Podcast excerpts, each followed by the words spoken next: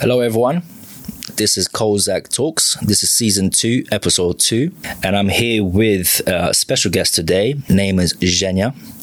She is originally from Ukraine. She is a pianist and a composer, originally from Kharkiv. Unfortunately, where the war is um, very f- f- ferocious uh, at the moment. She's been living abroad many, many years, and uh, she's here in UK, London. She, let me just say a little bit about her. Genia is a Ukrainian-born concert pianist turned composer, yogi, uh, who has achieved success in her musical career. She has released solo piano albums and performed in sold-out London shows. Her music has been featured in various TV series, including Killing Eve and Cold Feet, and can be heard on radio stations like Classic FM and BBC Radio. Genia's background includes a lineage of pianists, and she's received training from her great grandma, Regina Horowitz, who was the sister of a pianist, Vladimir Horowitz. She's also established a UK charity called the Support Kharkiv Foundation, which we'll be talking a bit more uh, today to, uh, to aid citizens affected by war in Ukraine. Genia is known for her innovative approach to music and her passion for yoga, which led to,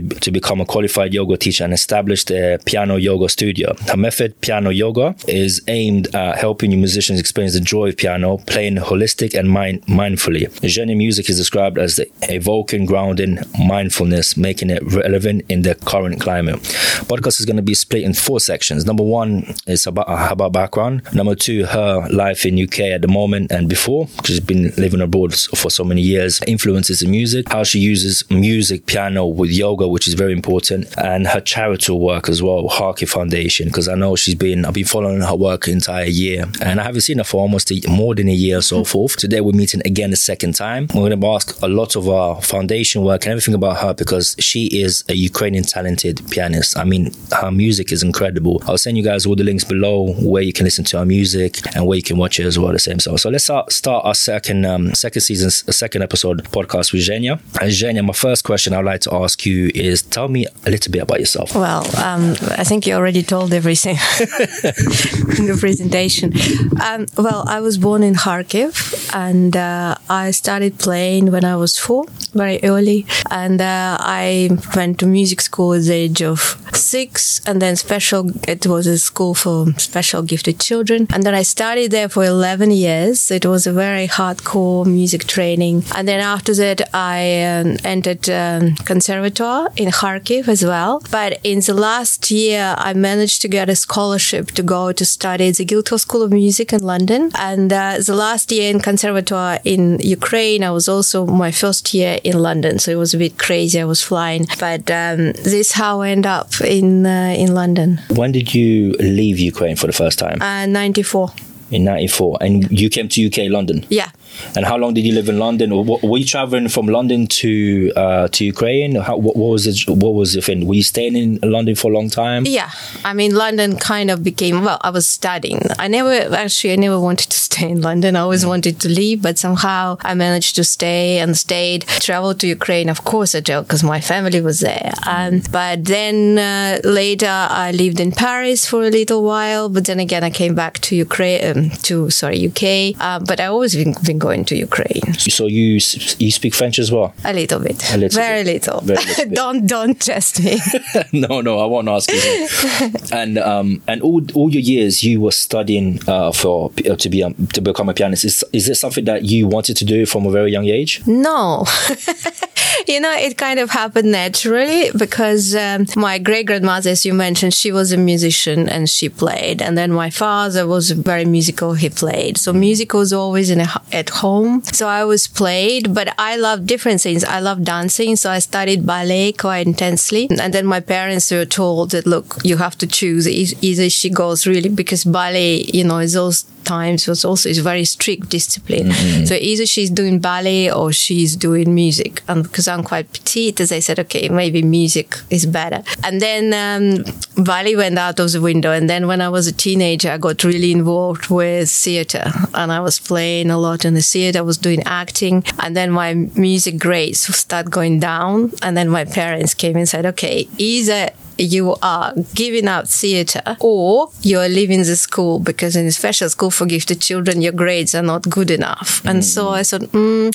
so I stayed with music. And then the last year before I came here, because obviously I didn't know if I would come here, um, I remember it was a very difficult time in Ukraine. We were trying to make a living and somehow I ended up making a living like as a journalist and I loved it. And I was writing about art, not just music, art. And it just was very refreshing for me. So again, I loved it. But then when I got a scholarship to come to London, I mean, who would say no to that? You know, it was like going to the moon. But in my life, I always came back to music, but I always loved trying different things. Wow. So, what is it that you? Uh, what was your first impression when you first time left Ukraine for London? What was the first impression of London for you? I can't say that it was magnificent. It was not that um, comfortable because I thought I knew English, but it turned out that I couldn't understand what I've been told. So that immediately put me in a very weak position. It wasn't that glamorous. I think I was kind of brought up on American movies and London is very, very different from America. So I can't say that my first reaction was wow. No, it wasn't wow. It, I think it was quite challenging. It was quite difficult. And um, I was considering going back. Could you could you tell us a bit a bit of the challenges that you face and how you overcome them here in London when you came here? Well, well, first of all, it was a language. Language barrier is quite important. And then also, I think uh, going a little bit deeper is certain kind of it's certain kind of principles. There's certain things which in our society considered to be like this is the right thing to do, this is the wrong thing to do. Here, it was all different. It was opposite. For example, in our background, at least when I was growing up, it wasn't like, it wasn't good to talk about yourself, to push yourself up and say, oh, I'm the greatest, so I want mm. to do this and this. However, when I came here, like everyone said, why you're not doing anything? Why you're not pushing? Why you're not achieving? And that felt a bit weird to me. It wasn't like natural. Uh, so I had, and but then I realized I have to really, if I want to be here, if I want to be an artist, I need to really revive my brain. So that's one of the examples. There's, but there were lots of things which in our society were considered to be like it's not really cool. Whether here it is totally cool and that's what expected, and if you don't do it, that's not cool. It's amazing that you say that because how it was when you first time came here and people over here told you to kind of uh, push yourself and so forth. But now it's opposite because what I see from Ukrainians now is that they teaching me here is push yourself. You know, they're very ambitious, the Ukrainians that are coming here in UK. And I'm, I've seen myself here living here, even myself as an example. I see that I'm not as ambitious as Ukrainians. You know, I'm kind of complacent at saying things. You know, as long as you got a sta- stable job, uh, you have friends and family, it becomes a habit. But Ukrainians are coming here. No, they're not happy about um, let's say they're doing basic jobs and stuff like that. After a year or so, they want to go higher, which is which is a good thing. I think this is something that in UK um, and Europe we can learn from from Ukrainians. This is what I've learned. So you you came to London, you started you started studying here, you started studying in Guildford, right? Is Guildhall School. Guildford. Yeah. How long did you study there for? I think there was about five years, and then I did also masters at Trinity Laban Conservatoire. So And the training that you got here and the training that you did in Ukraine when it comes to music, is there a difference? Huge. I think um, my training I really got there. I'm sorry to say it, uh, like my basic training, but also I came here, I was grown up, you know. But uh, here, I think it was more about how to build a career, how to feel as an artist. Again, strategic thinking, because there we were taught how to play. Whether here you're facing the real world is quite a big difference. Mhm, Yeah, of course, definitely, definitely. The way it's and here, uh, you st- started studying here, and you obviously you were doing performances here as well, right? Yes. How how did you get involved France? Is it the fact that because you were playing music here, people scout, I'm assuming scouters will see you in a concert, and say, "Hey, I really like what she's playing. I like her to play in my concert in, in France or somewhere else in Europe." How how how did you manage to start not just playing in here in UK in London, but you started playing all over the world? Well, it's different because I think the good thing about being a musician, first of all, you don't need language that much. Mm. So that didn't stop me, you know, even when I couldn't express myself in English. And also, when you're a musician, the community is very international. So if people like your music, it doesn't matter. Like I did tours in America. I did a lot of, uh, it was a time I got involved with electronic music and um, I, collab- I had a tour in America and collaborated with different musicians there. So the same in France. Uh, someone heard me and also one of the concerts I did, we did uh, actually for charity in Nice in south of France for UNICEF for, for girls. Um, they said, would you be up for it? I said, yes, absolutely. I would love to, to contribute.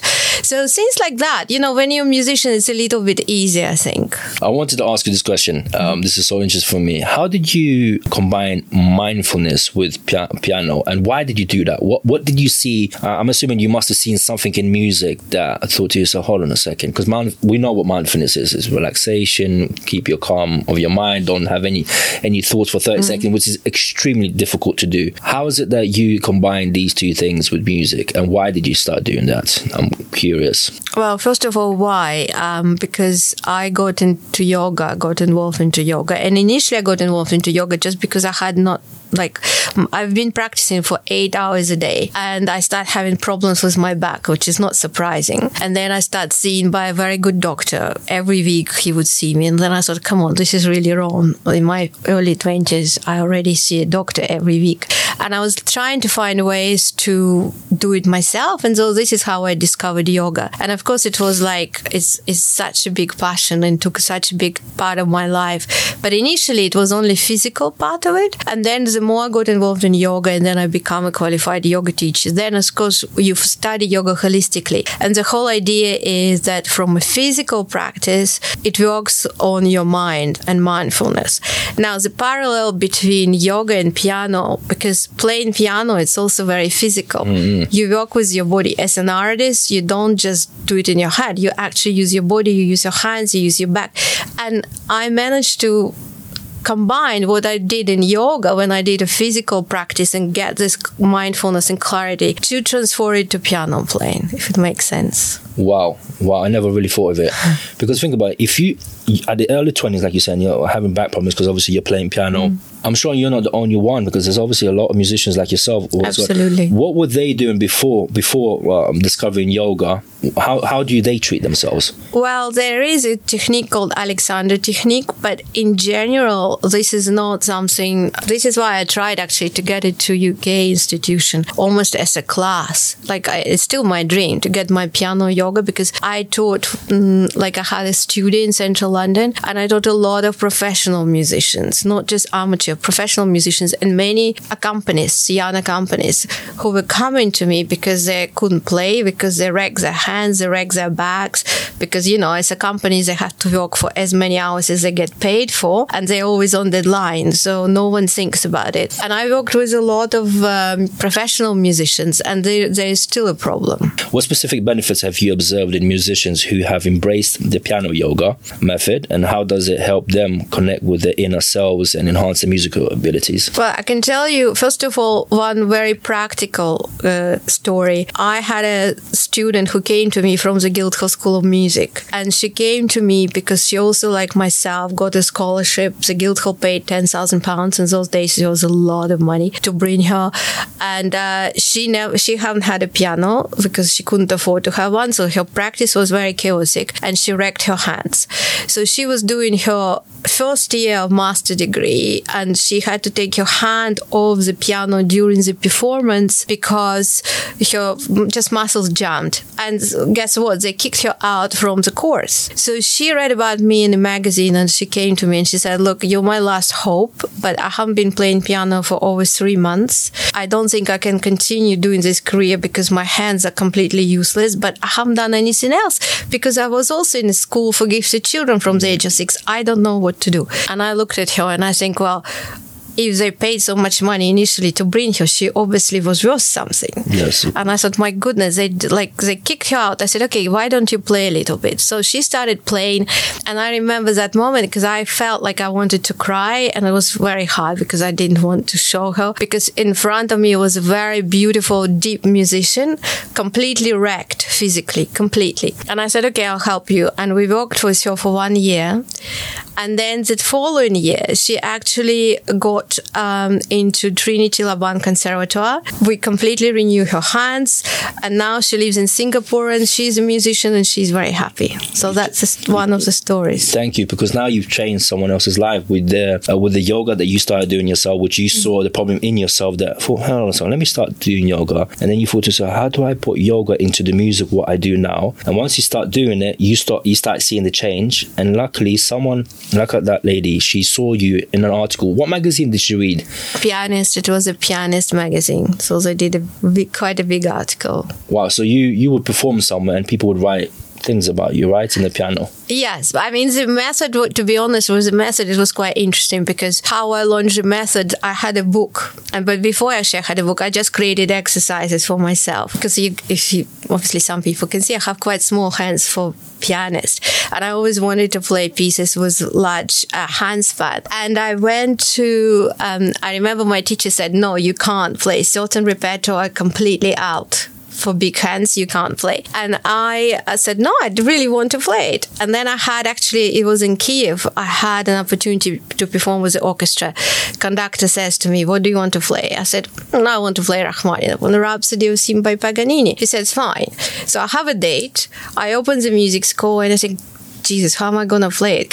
the chords are so big. And then I thought, okay, there should be a method how I can really stretch my hands because if I'm a professional musician, I should be able to play what I want to play. And I spent about four months, five months looking for exercises for the method. And I could find separate exercises, but I couldn't find a method. And my deadline was coming. I think, okay, either I have to stop performing or I have to really do something myself. And that's how I started inventing piano yoga exercises for hands. And then basically I played this concert and it was fine. I created exercises, but at that time I already had a lot of students and they were saying, Jenny, you need to produce a book. You need to produce a book. And finally I, I released a book. And with the book also, it was quite controversial because traditional piano playing is based on playing with a round hand that's its classic position. However, my method, because it's a piano yoga method, prom- was promoting it. Well, it was special exercises, which you said you have to do them with the straight fingers because this is how you work on a stretch. And um, I remember there was a very big American company. They almost signed me in big publishing house, and they, they said, Jenny, we can't do it because we feel that we might get a lot of bad uh, press from um, American piano teachers.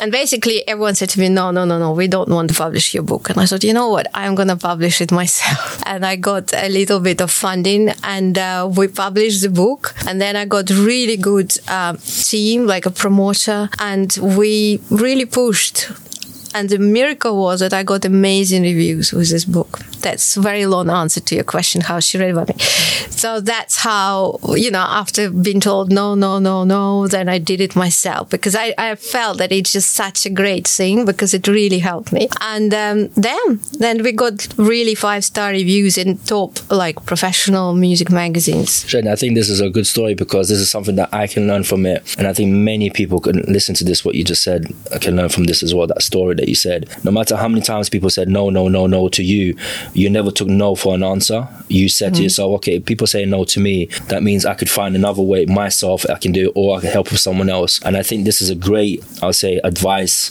that you just shared that story with us. And thank you for sharing that because I think this, this, this would be um, someone would hear this and or even view this and find this um, very good advice. My next question to you is: in today's fast-paced world, uh, where distractions are abundant, why do you think practices like piano yoga are particularly relevant for musicians and individuals seeking mindfulness? It's very important because when you're a musician, well, it doesn't matter who you are, but in the context of musician, you really your work is very concentrating. Mm. As I told you, piano yoga works on different levels. So the physical, as I told you, is just with exercises for the hands, and then for the body. And the third level is the mind, and it's very very important because it allows you really to disconnect from everything. And also, you know, when you're a musician, it's, it's very tricky to be a musician. I just had a conversation about it at Trinity Laban Conservatoire because I said, look, if I was running it, I would introduce, for example, um, like social media course. Mm. And they looked at me like I was a crazy person. I said, no, because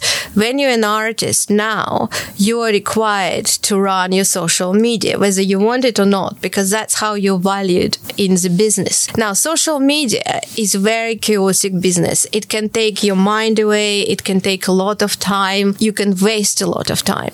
And with something like piano yoga, what it allows you to do, you can kind of understand, okay, this is all this amazing slightly chaotic um, part of my life. But then now I need to come to my practice because I'm as an artist or as a musician. I need to concentrate. The doors are closed. That's what I'm doing, and this is what piano yoga can do. Wow, wow, this is amazing.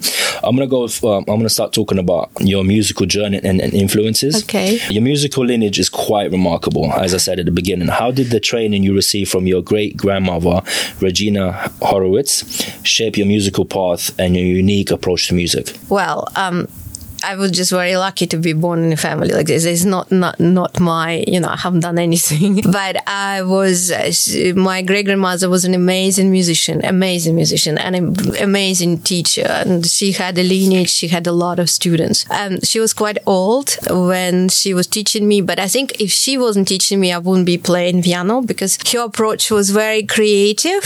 So the playing piano was like fun. You know, it wasn't like a job. It was just like okay, let's go play piano, and now let's go maybe play some. We used to play cards, you know, when I was little. Let's play some cards. Now let's go to a park, and now let's go play piano. Obviously, with the age, when I become older, it's become much more disciplined. But that was the beginning, and she gave me that, and I always kept it. You know, this attitude towards music because yes, it's it's a profession, yes, it's a job, but it's love, it's mm, passion, mm-hmm. and it's fun, and that's why I love doing it. Mm, thank you to your great grandma for teaching you these little little skills that you have, not just to just to be having fun, but now, as you said, as you're getting older, discipline comes along with it as well. And then, like you said, if you want to be a professional, what you do, discipline is very yes. important. And you very said very very important. You said depending on what you're doing. Because obviously, I'm I'm into presenting podcasts, and so social media is part of my. I spend a lot on my social media. That's what I get. But as you as you said, um, social media can either break you or make you mm-hmm. in, in your profession. So my my another question is for you. You've have a, you've had a diverse career as a concert pianist, composer and more. Can you tell us about a particular memorable moment or project in your musical journey that stands stands out to you? Oh, that's very difficult because there's so many. There's so many, but I think one of the biggest one. I think it was my London debut. It was I was awarded it because I won. It was like Park Lane series, and as um, an award you will get a London debut, and it was South Bank, and this is actually what launched my career because we have press from the Times, Financial Times, Observer. It was quite. Uh, it was quite a big, big thing, and I remember I was playing contemporary music. And then my professor at the time at the Guildhall, she wasn't really, she, it wasn't her thing. She really liked me playing classical. So she wasn't very invested in it. And I felt like I was completely by myself, you know, with this, all this crazy program. Mm. But, um, yeah, it was, and, and you, you know, it's like a such big thing, so frightening. You go and you do this concert and then reviews come next day. And it was like, wow, that, that I think was the biggest I wanted to ask you a question, something that I, I haven't wrote down. You spoke about a bit of exercises. What's some of the exercises you do to prepare yourself for, for your musical concert that you're about to uh, to do? What is it? What some of the exercises that you do? Are you talking well physically? I always do yoga, mm-hmm. and uh, it's very very important because I do certain type of yoga. Depend because there's so many different styles. Whatever I need, because it all depends on the state. Because sometimes we can be in a very like uh, agitated state, or we can be in a very sleepy state. What you need to get yourself in a calm, quite active state. So you don't know where you will be coming from. So the exercises I do are different. So I feel how I feel on the day. So if I'm, for example, I'm a bit hyper, I would not talk to too many people and I would do very grounding exercises. If I'm actually quite tired and worn out, I will give myself something which would slightly kind of make me go. So I would do this type of, first of all, body exercises, and then I do obviously hand exercises. Piano yoga exercises I do almost every day from my book. What you just saying is this is something a professional pianist or composer will do as well, like like what you're just saying. Like I think different people tune different ways. I mean, some people just have cup of coffee, some people go for walks. It whatever works, you know. For what was it like to hear your composition featured in TV series and on radio? Did you ever expect your music to reach such a broad audiences? No, I haven't. Um, and it was it was actually uh, it, it was amazing and when you hear when you see your music just played and you you know you see a great scene it's yeah it, it is it is quite remarkable you what, know what emotions do you get when you play on stage on a concert anywhere where there's people and you get such a massive applaud and I'm sure flowers are getting thrown at you as well. What what emotion do you feel inside? Oh, I'm always very grateful because I actually think I'm very grateful because I think there's so much going on. And I feel that if the audience decided to come and give their time to me, to listen to me, to spend with the evening, I, am already very grateful. And if they're happy with what they hear, it's, yeah, so very grateful. Genia, a question for you as well. When you got a concert coming up, um, how long do you prepare to, uh, for that concert? It depends what kind of concert because I should be preparing for months. In reality, it's sometimes different. It depends what kind of a program. I mean, I had cases when someone called me and said, Look, we had a pianist which got sick. Can you come tomorrow and do a concert? But if I do, and again, if I have to play my own music, it's a bit easier for me because I think I can play my own music in sleep. If I have to go and play a little bit more like a classical repertoire, then I need need a bit more time. You, you said about playing your mu- your music. Mm-hmm. H- how and where do you get your ideas from to create your music? Life. Life. So uh, when you say life, is it dependent on the the emotion that you're feeling at that current time and you write that emotion down on a little piece of paper and you're thinking okay no listen. i don't write i play i play so you play it i play yeah so what i do i well first of all i usually have an idea what i want to do like for example when i did um, voyage français it was all about travel in france it was obviously that's quite easy to explain because i had a feeling of you know image or stories even or images of france and i would get myself into that mode and start playing. Um, and every time I would record, in my opinion, there would be some rubbish. But then I would listen next day and I think, oh, this idea is good. This idea is this idea. And then I take these ideas and I build on it. How many songs do you know on the piano that you can play? How many songs do you know? Um, Are you talking about my music? Your, your, music. How many songs do you know by heart that you could play? I don't know, maybe 30. 30. Maybe more. I don't know. I don't know. I don't, no one ever asked me that. Do you have a favorite pianist or composer from history that you admire? Well, I, I, it's terrible to say, but I do admire my great grand uncle big time because I think he was a great influence. Because I was growing up with his music. I mean, talking about Vladimir Horowitz. I mean, he wasn't only the greatest composer, um, pianist, but I also were growing up. And when I was little, I saw that all grown ups play like this. Mm. And only when I realized that he was one of the best uh, pianists of the 20th century. Then I, but but there are many many. But I think for me, he will be, he will always be number one, of course. Mm. And and a question for you: uh, Is there a difference between Ukrainian composers? I mean, history time. I'm not, not talking mm-hmm. about just now, and also the European composers, like in let's say France and and UK. Um, what what is the difference when it comes to piano? Is there differences, or is there more similarities? Look, there is a difference between any composer from every country there is a difference. A difference between french and english ukrainian and french german and french. I mean there's a difference because every country have its cult- cultural heritage. For example i mean it's very i can say but it's very superficial what i would say. Maybe french are always like full of details so they're very pretty. And whether english is a bit more i don't want to say cold but it's a, a bit more rational. Whether ukrainian would be more more, you know, we're more emotional. So there would be more soul.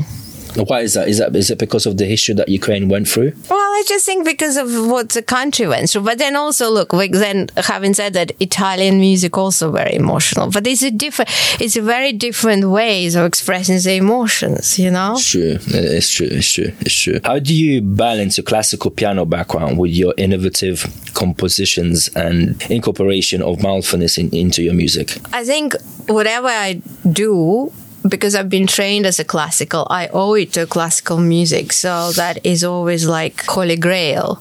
And then uh, classical music is so big, you know, so you, I think even not consciously, subconsciously, a lot of my music is influenced by that, you know. And as for mindfulness, like my new album, which I'm releasing now, I'm dropping one track a month. It's called Exhale. And the idea is that it's all connected again with yoga, mindfulness, and breathing. Prana, the track which just was released last month, is all connected with equal breathing, where basically it's if you do the breathing, you can do breathing together with the music. And the idea is that what you breathe in, breathe out exactly the same amount of time.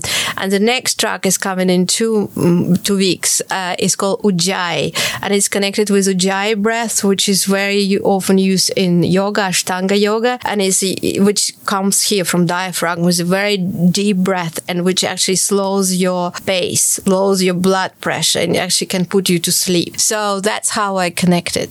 Mm-hmm. Yeah. Thank you. I'm gonna go into your social social impact and charitable work that you're doing at the moment. Okay. Could you share more about Support Kharkiv Yes. Foundation and its, and its mission? Keep dragging with my big green. I keep hitting your microphone. Sorry. It's okay. What motivated you to establish this charity and what impact has it had on the citizen of Kharkiv? Well, let's just start uh, from establishing the charity because I think when the war happened, as every Ukrainian living abroad, I wanted to help. Where were you? Where were you on the 22nd? In London. You were in Lon- At 5 a.m., my phone started vibrating because I have a group with girlfriends on WhatsApp. And some of them were in Kharkiv, some of them were in Kiev. And they didn't know what was going on. Hmm. By 6 o'clock, we knew. And by 6.15, I found out how quickly to send money to Ukraine through Wise because I didn't know, you know, like how to do it so they get it quickly. Because one said, look, I need to take, I want to take my kids to the um, village. I need to hire one. But that was the beginning. And then as the beginning, I was looking for, I was hope, well, helping with my own means as much as I could. And I was looking for people who doing something for Kharkiv. And then I realized that, of course, you know, my means have the end, but my um, professional kind of career, my position allows me to basically ask my audience for help. And I said, okay, I'll do concerts and the money from the concerts I will give. But I wanted to give it to Kharkiv. So then I spent a long time trying to contact a lot of charities in UK who help in Ukraine. But I called them, I sent them emails, said, look, I want to start doing these concerts, but I really want to help my city. Because I think at the, at, when it happened, Kharkiv was so close to the border. And then at the beginning, Kharkiv was cut off. So it was really, really difficult to get help. And that's what I, I just felt that this I really want to do. And no one wanted to talk to me. No one. So it's just like uh, no one would answer, and it was com- hopeless. Then I did a concert at Steinway Hall, the first concert, and I raised money and we just sent it. And then um, my accountant said, Jenny, you cannot do it because if you keep doing this, you will have problem with the taxes in this country. You know, you take in public funds, and because it's all here, it's it's not as simple as people think. You know, it's like a lot of regulations, a lot of checks. And to cut story short, basically, I opened this um, charity, uh, Support Kharkiv Foundation, and I'm really, really happy. It runs really, really good. You know, we have a big website, so people can read a lot about it. And I've been so on the other hand, so there was the first problem how to do it here. The second problem was how to send it, so we know that the money reach where they need to reach. And I was looking for a charity organization in Kharkiv, and from different sources, I was uh, advised to talk to this um, again Kharkiv charity, Kharkiv with you, Kharkiv с тобой, Kharkiv с тобой, and uh, they do a lot of work, and I talked to them, and then also incidentally, completely incidentally, it turned out that one of the people who was running this charity used to be a student of my father in Kharkiv University because my father was a mathematician. Wow. Yeah, and she said, "Oh, are you related to Yeah. Professor Chudinovich?" I said, "Yes, he was my father." We've been working ever since. You know, it was so, I love them so much because they do amazing work. Uh, initially, I helped them with me- medication and then they called me, they said, look, we have a lot of problems with kids. Do you want to just take care of that area? And I said, of course. And um, so we, we send kids, like we just now, if people go on my Facebook, there's a lot of information how we uh, sponsor this now. The second uh, camp, rehabilitation camp for kids from Kharkiv and deoccupied territories for kids, for the, you know, people who are fighting. They've been taken to rehabilitation um, and been worked with and at and with games. It's like a big, big program. So we sponsored that and we help a couple of kids with no special cases. You know, we, mm. we're doing what we can. What challenges do you see uh, with the charity, with the charity that you've f- founded, mm. challenges that Kharkiv uh, is facing right now, or you, even Ukraine in general? What, what challenges do you oh, see? Oh my goodness. Ask me what challenges they are not facing. Mm. I think that will be, I mean, everything is a challenge. Everything is a challenge because they it's not a normal situation, you know? It's just like, first of all, it's dangerous. The situation is bad. We don't, it, we don't know when it's going to finish. Mm. I, I, mean, I can talk about it for hours, but I think because of our, your audience knows this quite well, uh, you know, they, we don't know where the end to it I think psychologically, I mean, I admire the stamina of these people, mm. but I also think, my God, the kids who are growing in that kind of environment, you know, psychologically, it's it's it's their life is already you know, shaped by this. Yeah, anything that happens when you're very, young, it definitely shapes your future. As an artist, how do you see the role of musicians and artists in addressing social issues like the war in Ukraine? You can see what I'm doing. You know, I had a choice. Um, well, I know some people, and and it's fine. I think everyone does what they think is right. There's some people who are artists who just continue with their career. There are some artists who I'm sure they kind of do some work privately, and and there's some some artists, and you've been to some of our concerts, you know, was Alina Bzhezhinska, mm. who is an amazing harpist, who is uh, also lives here in London. She's done so much work for Ukraine, so many concerts. She raised so many funds, and we became friends actually as a result of it. I think again, we have a privilege because we have our audience. We have mm. people who love our music and therefore it's people who trust us. And actually all the money which I'm getting in my charity is money which comes from my audience. It's people who go to my concerts, the people who buy my records, mm. you know, and I'm so grateful. So I always send them monthly updates and always, always many, many thanks. It's so nice to have you become gifted at playing pianos. That's something that your great grandma taught you. And you're using those gifts gifts right now help uh, in raising funds and people that love your music coming to your concert, buying your albums, giving you the uh, the funds that you need, and using those funds helping Ukraine at the moment, Kharkiv especially because mm. that's how you started. You're doing right now, and you can see the impact. I'm sure you can see the impact. I'm sure you're getting the feedback as well and the testimonial that people write and say, um, you know, people saying, Zhenya, thank you very much. This, this is helping this, and they're probably sending you pictures as well. And I'm sure yeah, by giving, you're feeling much more. I, I think this is the golden rule. When you give, you feel more uh, inside pleasure, as in like you you changing people's lives. So I want to say thank you very much for my community, and also I know Kharkiv was is going to be very um, thankful as well. How does your passion for music in, intersect with your commitment to charitable work? Well, that's where discipline comes. Like last year, 2022, I actually took almost a whole year. I think I was I spent about 70%, 65, 70% of my time on my charity because I felt that was important. But I did my music for my charity. Um, of course, this year a little bit less of my own time because I need to move on with my career because I was actually I haven't released that much last year. But uh, we managed to get funds, so we now have an assistant who works for charity, also a lovely Ukrainian friend of mine, and uh, is helping. Mm. So I don't think the charity is doing less; it's just more efficient. Mm. But it's always a discipline. Are there any upcoming projects or initiatives you'd like to highlight in this regard? You're talking about the charity. Yeah. Well, we just finished, literally, we just finished this campaign and we're going to be starting a new one for the next, for the next camp. And I'll be setting up events. And I think it's best to just look on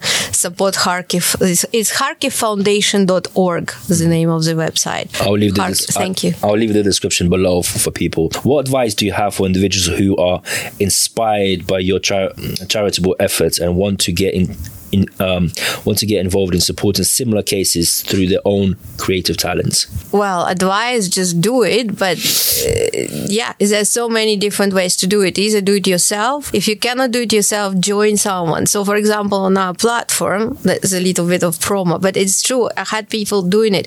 Uh, people who support my cause because we say, look, we work with children. This is what we do. This is what we've done so far. This is what we're raising money for. If you want to support us, start your own campaign. And I had several people organizing concerts and events through our website where donation go directly to the charity. Mm. So mm. You, people can do things like this and they can join different, you know, different causes. You can do so many things these days. May I ask Zhenya, who do you know here in UK who are Ukrainian artists such as yourself that are doing similar thing things that you are doing uh, creating uh, creating music, um, uh, raising funds, uh, maybe creating their own charity, or maybe donating to a charity that they know. Who do you know? Any of Well, I personally know Alina, of course, mm. but Bzhezhinska, as I mentioned. But I'm sure I just don't remember the names right now. But I've read on social media there was another, actually, I think harpist, the girl. I don't know whether she's from UK or somewhere else, but she was in UK. I mean, I know there's some people who are doing it. Mm. Jen, I want to ask you a bit mm. about career and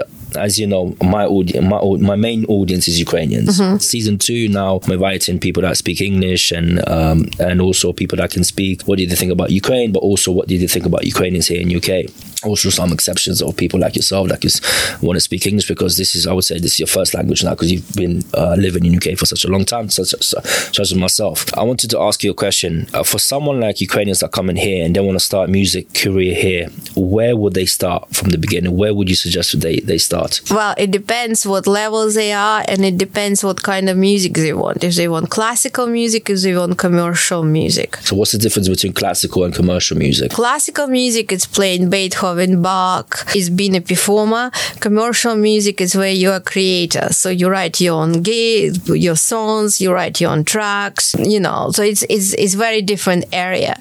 Or if they want to be a composer. But basically, if they want to be, to go the classical routes, they're classical establishments. Um, there's Royal Academy of Music, Royal College of Music, Guildhall School of Music, Trinity Laban Conservatoire, London City. So there are quite a few. Not, not that many. If they want want to go commercial, again, I don't, I can't name you all of the institution because I haven't gone there, but I meet people now because I switched a little bit in my career from the classical to writing my own music and I collaborate with a lot of commercial artists.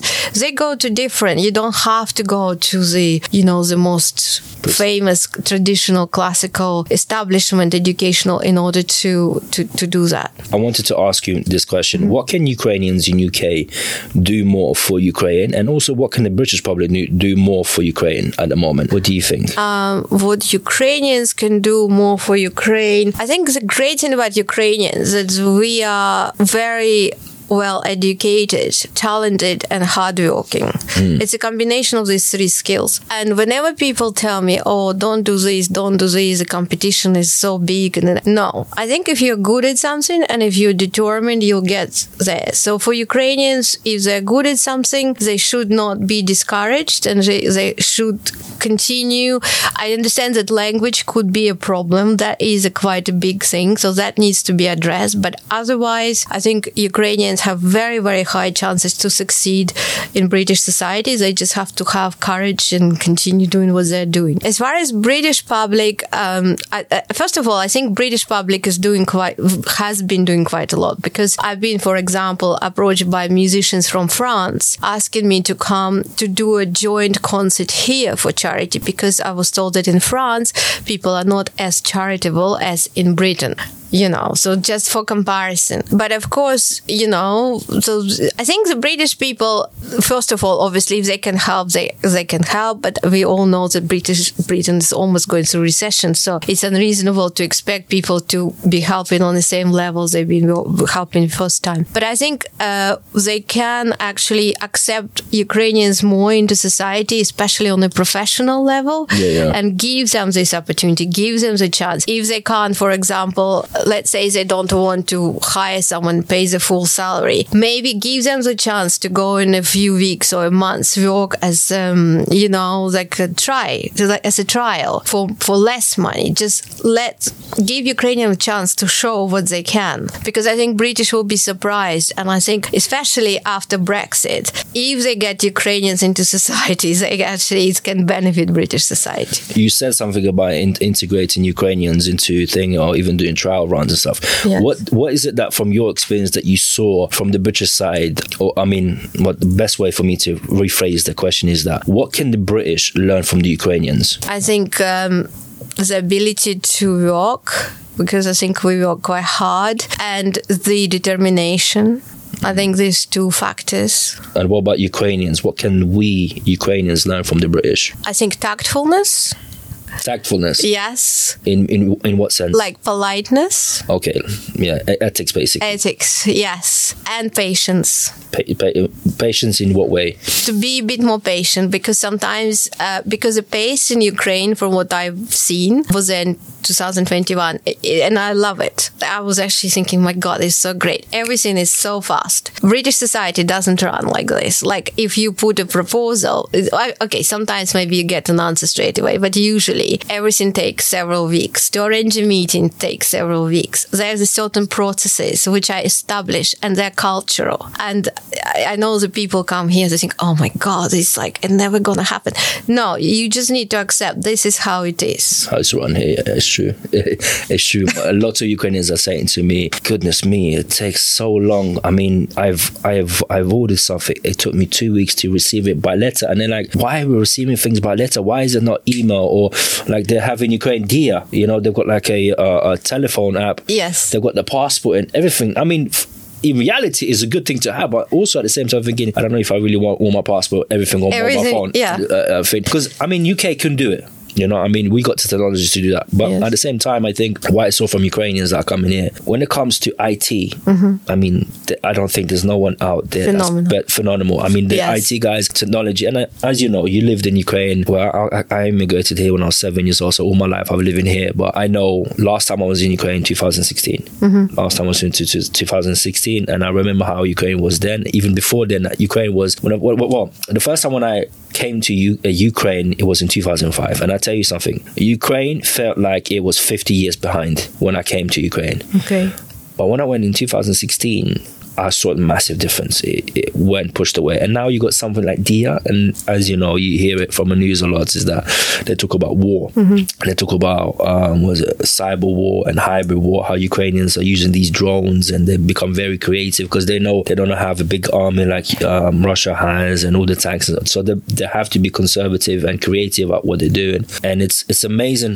how, as you said, many Ukrainians are coming here. They're very creative people, very ambitious as well, determined as well. They've got that uh, that determination, and they wanna. I think they also want to prove themselves that they they can live a good life here. Because I always say to to Ukrainians that once you adapt here, you want to stop having prosperity, and every country wants that. Is that they want citizens that coming over to be productive, you know, to do something and uh, to give value back to the to the country that live in. And I think everyone around the world, not just in Ukraine, we all want to live a good life. We all want to have a nice car, a nice house. We want to have kids, and we want all the best. But in reality, we know that it doesn't always work that way. It works, but we want the best, especially when uh, Ukrainians are coming here. We're trying to do and provide them. And I think someone like yourself, Zhenya, that you've been living in London for such a long time, with your skills, with your skills in piano and the things that you're learning in um, yoga, you can provide that help to the Ukrainians that are coming here, but also teaching and uh, mentoring also the British people as well, because a lot of British, uh, as as I know from my perspective, a lot of uh, Brits don't understand this war. You know, they don't understand why this was happening. Um, also, the problem with the language. And I want to ask you, you know, with your music that you're playing and you're doing all these concerts and so forth, I'm sure that you saw that donation has dropped. You know, maybe the, um, I'm going to say, um, awareness about this war as well has dropped as well. People are not as interested into this. Well, yeah, they know there's a war going on. Um, I have, I have a few friends say to me, well, Alex, this war is not as not many different from any other 16 different wars, conflicts that's going around the world. Why, why should I care about Ukraine? And it's it's and it's and it's sad in a way that sometimes you you hear it from your close friends say that. But I also I understand what they're saying, you know, and I understand that, and I respect I respect their opinion because there is other wars that's going on as well that's impacting. But the way I see it is that you we are fighting Russia, the biggest country in the world, with full of stock uh, missiles, and um, I honestly don't know how this war is going to end. Um, of course, we don't want no World War Three, World War Fin, but I hopefully want Ukraine to win this war, and I want Ukraine to take the ter- territories back, and I want people to live in peace. Uh, you know, uh, that's that's the way I the way I see it, and having someone like you on my as my guest on season season two, episode two, to sharing your experiences, um, how you went through your life story, and how you're helping, also founding a Kharkiv Foundation. You know, helping Ukrainians in Ukraine, and like you said, displaced children as well. Like you said, you said um, when it's not just a war, and you just have to invest and put in, uh, money into the soldiers to win the war, because there's other charities that are doing this amazing job, but to help the kids in Kharkiv, you know, and you said these kids are growing up now. They they're one, two, three, four, five, six, or seven, or eight, maybe even fifteen years old, like teenagers. They're growing up in war times, you know, and it may affect them in the future, you know. So that's that, um, I'm a bit talking a bit a bit too much right now. So yeah, it's meant about you, but yeah, yeah. So no, but that's why we're here because obviously the war. I mean, look, the war affected everyone. I think the hardest thing, like I was thinking recently, talking to friends, we need to learn to live with the war because the war is a pain. It's our pain. It's our joint pain. And how do we cope with pain? You know, because okay, some people. I actually have have quite a lot of friends who now going through a lot of like emotional. I don't want to say breakdowns, but difficult, difficult times. You know, and I think now because it's war, we don't see the end to it at the moment. We need to learn to have our mindfulness, have our life, and live together with the war. You know. Mm-hmm. I'm, I'm assuming that you also. I'm, I'm just I'm just f- thinking. I'm assuming because you're you're a professional pianist and composer. Um, when you feel sad and angry, especially the war, did you use some of the pain and anger to play some of the music or even create uh, um, music because of the war Oh yeah, we actually will be releasing an amazing track. Um, it's 11 it's like an epic track. It's 11 minutes. And uh, we premiered it because last year we did a charitable concert at the Other Palace uh, with this Bill Nighy, uh, great actors, Bill Nighy, Chiwetel Ejiofor, two great actors. But also, so I premiered this piece with a British, uh, very interesting composer called Bradley Russo, British guy. And it's like an epic, uh, we created the epic uh,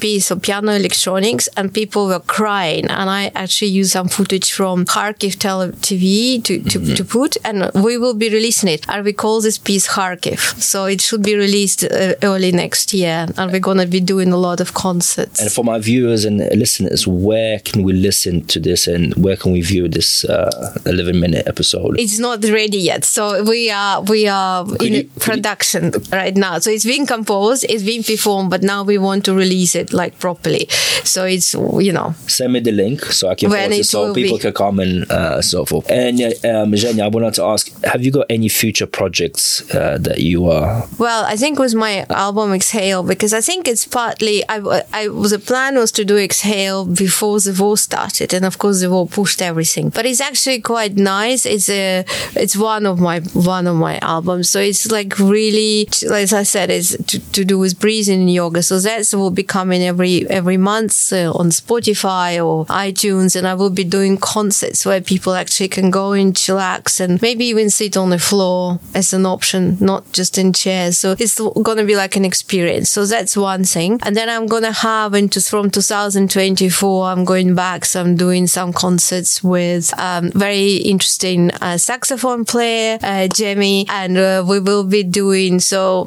uh, What is this theater called? It's in, just in very center of uh, London near Piccadilly. Again, I'll send you the details. In January, there's going to be a, a gig, and there's going to be more. Wow, amazing! I know we're sitting here on the sofa, and I can see that you brought leaflets. Yes, Uh, you got Zhenya Vo- Voyages. uh, Voyage Français. French here, which you won France. Uh, new album release. You have That uh, was the previous one, Babylon. Babylon. Yes. Yes. I saw. Uh, I, I think before this uh, podcast, I was saying that I saw your video. That uh, I thought it was new, but it was in 2019 that 19, you yes. recorded. That you talked about Babylon, and the guy said the host said why why Babylon, and then you were explaining your story. I see that you also brought your Voyage That's Voyage Francis Français CD. album. Yes. Where can we buy your albums? Is it you have your own website? You I have my own website because basically I'm doing now only limited edition albums because mainly majority people buy, um, you know, stream. But if people want to buy, yes, please. I have massive website is But everything will be in the description for you guys. I'm sure you can leave me some of these leaflets if you can. Yeah, of then course. I could just copy and paste it. Of course. And also, you have a leaflet. Um, That's Support Kharkiv Foundation. uh, Support Kharkiv Foundation. Yes. Uh, so I'm, I'm just going to read it. Uh, Support Kharkiv Foundation has been created by a concert pianist and composer Zhenya, who was who was born in Kharkiv to support the Ukrainian city of Kharkiv, its surrounding region, and citizens, as the city has undergone destruction on a huge scale. Kharkiv is a city which gave birth to, uh, educated many world's most renowned musicians, artists, scientists, doctors, and other professionals. It was one of the most beautiful cities in Ukraine. Kharkiv has contributed vastly to the world, and now it's time for us to to give it back. Support Kharkiv Foundation is a micro trust in aid of Giving Works, a charity registered in England and Wales. Charity registration is number uh, uh, 1078770 for those people that want to know. Yeah, so it's got a picture of Zhenya. It's also got a picture of Chiwetel Ejiofor, he's one of the greatest Actors. actors. Yeah, yes, he's our official patron of our charity, and I'm so grateful to him. Wow, and it's just got a picture of the um, Kids. Of the kids, it's got a, um, a barcode as well featured on Genia Music, uh, different partners as well. So definitely, I'm going to show it to you guys. Uh, listeners, there will be everything on the description, but for viewers, I'm going to just show it on here. So uh, listeners, if you're listening to this, you can go to Kozak Talks podcast on my YouTube, and you can you will be able to see exactly what I'm saying. So yeah, listen, Genia, I would I would like to say thank you very much. It was a short episode of season two. I'd like to say thank you very much for being a great um, uh, guest on my show. But before we go, I would like to ask you my last question to you is Genia, what is it that you would like to say to our viewers and uh, to our listeners? Um, you can uh, what what information would you like to share with us? You can share anything you like. If our listeners, are we talking about our listeners, uh, audience in uh, Would- UK, yeah. Ukrainians in, in, It, in it would be yes, it would be mostly British, uh, British and, and Ukrainians that can British speak and Ukrainian. Ukrainians. Well, I think what I just repeat what I already said that for Ukrainians who come here, that you're amazing, you're so talented, and um, just never stop, never take no for an answer for an answer, and just continue. You know, if you want to do something, if you want to put your roots here, or just spend several years, just continue doing what you're doing, and um, at the same time, please do respect British. I think I, lo- I love Britain. I like England, and it has amazing cultural heritage, amazing traditions, and I think it's important to acknowledge them, understand them. Having said that, please never, never stop and continue doing what you're doing. Thank you, Zhenya, for your advice and suggestions for Ukrainians in here. Or any suggestions that you have for the British? And for the British, yes, please do. I think, first of all, I want to say thank you to the British people because I think the British people do so much. Uh, because without British people, I wouldn't be able to run my charity and help all these kids. But I just also want to say that uh, please do give more attention to Ukrainians, to their talents, give them chances if they want to demonstrate something because I think you can be very, very pleasantly surprised. Thank you very much, uh, Zhenya, such a wonderful guest today who, who shared uh, with us her story in Ukraine, how she became a very professional here in in, in UK, her family story, uh, exercises that she does before when she's training, also yoga, how she included yoga mindfulness into piano, which is very important. So if you're a piano yourself and you got um, a little problem with your arms and legs and your back problem, you know where to find Zhenya. All discussion will be below. Uh, she Yeah, we have actually another website for piano yoga. It's called piano-yoga.com. It's a huge website and there's a lot of free information, by the way. Perfect. Thank you very much. I just want to say thank you very much for everyone who's going to be listening to this and watching this uh, podcast. My last, um, um, well, the way I'm just going to end it, I'm going to say Slava Ukraini. Slava Ukraini. Yeah, and thank you very much for ev- for all my viewers and listeners listening to this podcast. Thank you very much. Thank you. Thank you.